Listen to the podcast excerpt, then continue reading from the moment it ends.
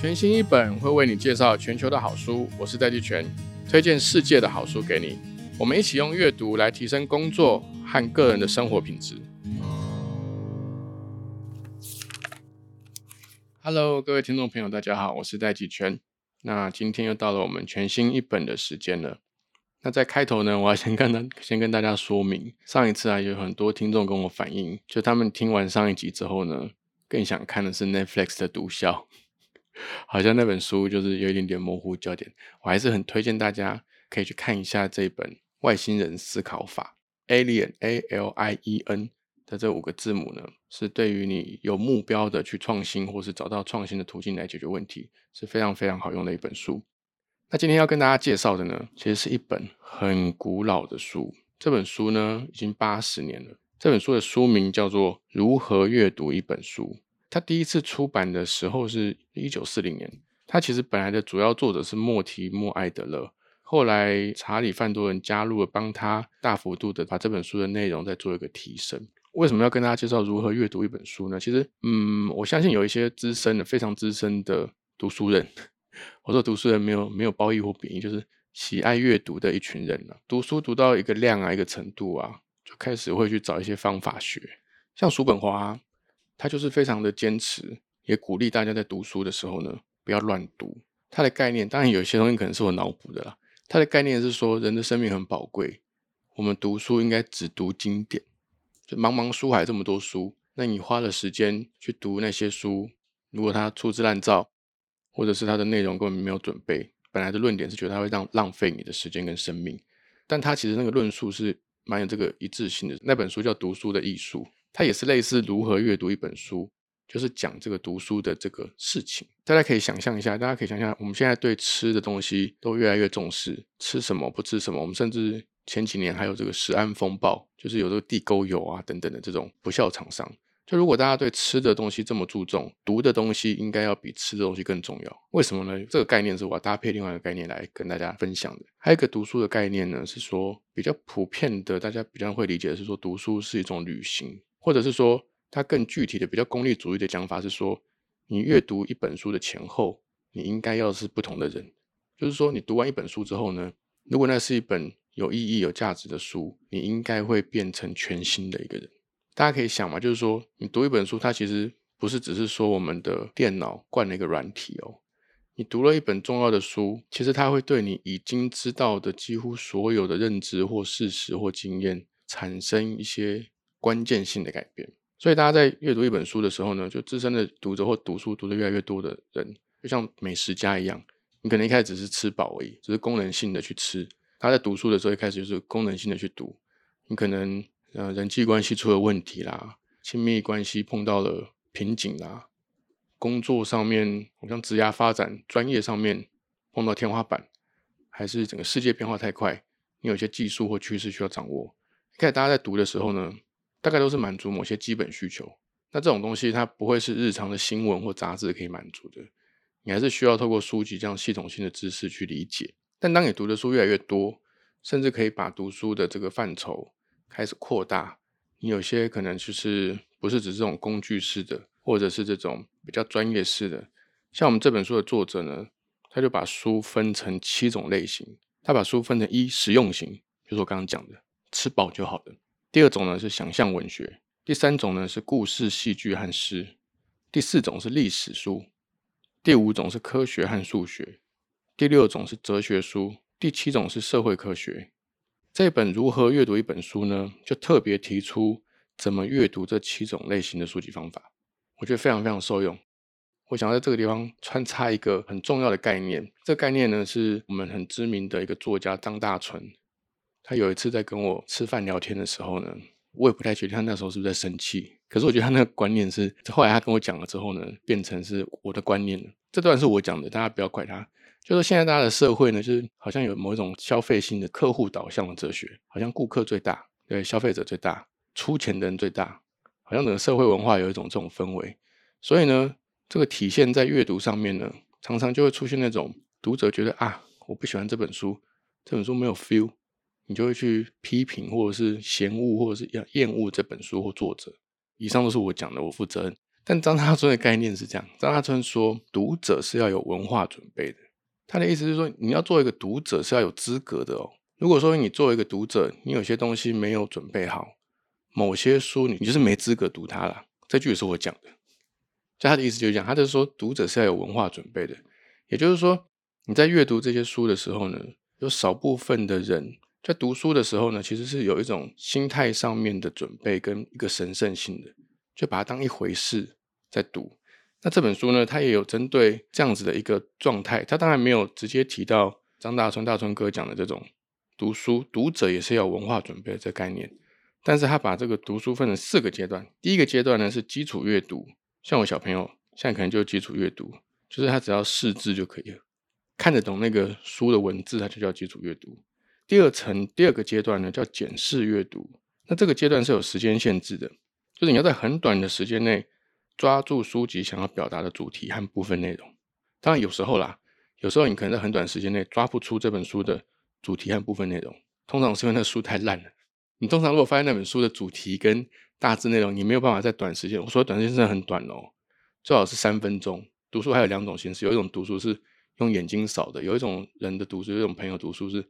他会在心中把它念出来，所以会念出来那种人读书会比较慢，他用眼睛扫的时候要快一点。所以第二个阶段是，如果你发现那本书呢，你没有办法很短时间内去掌握书要表达的主题跟部分内容，很有可能那本书就烂书，或者是你这个能力要去练习。这个其实很重要的，因为这个其实就是刚刚叔本华在讲的，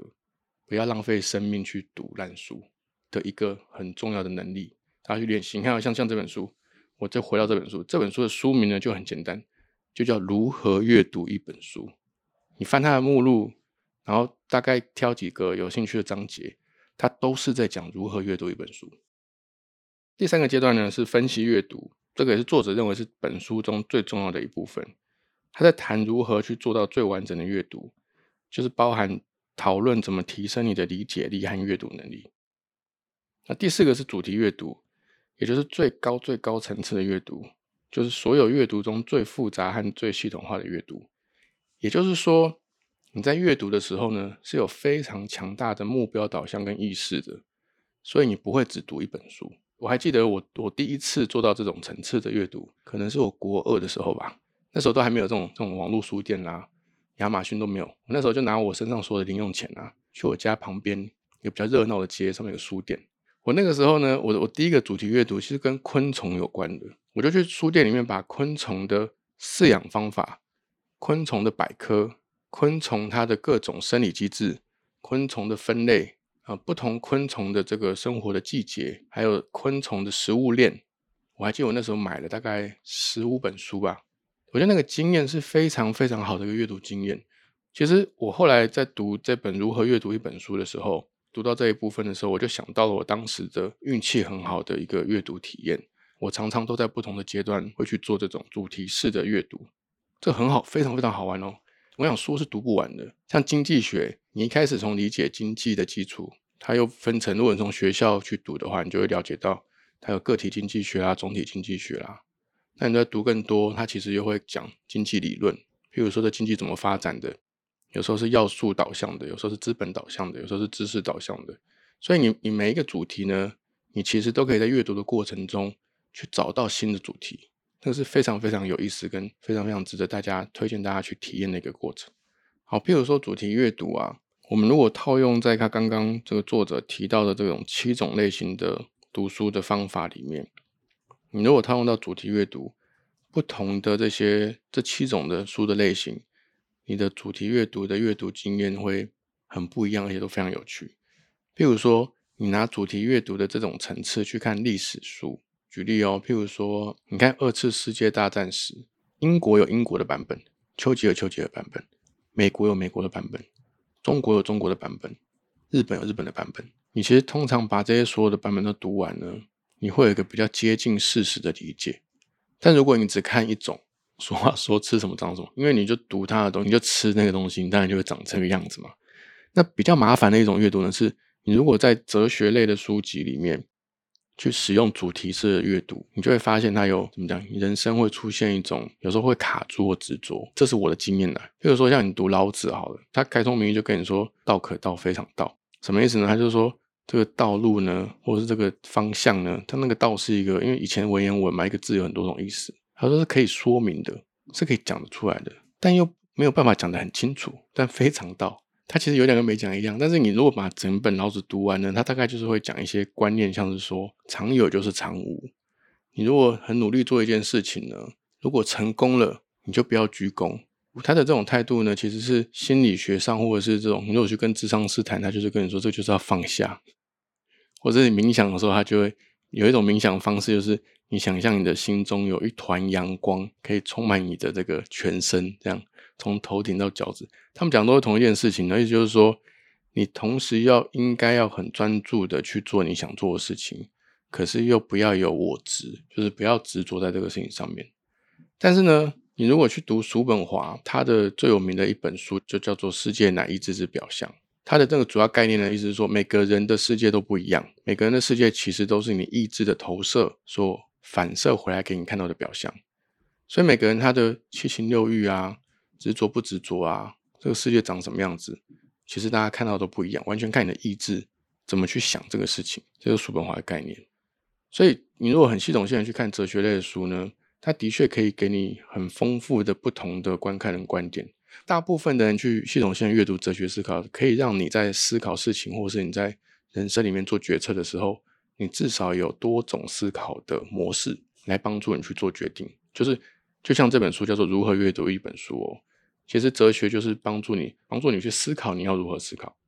好，最后一个小小部分，我想要跟大家分享的是，它里面也提到一个。分析阅读的三个阶段，我觉得呃是每一个读书阅读的人都可以参考的一个小小的一个秘诀。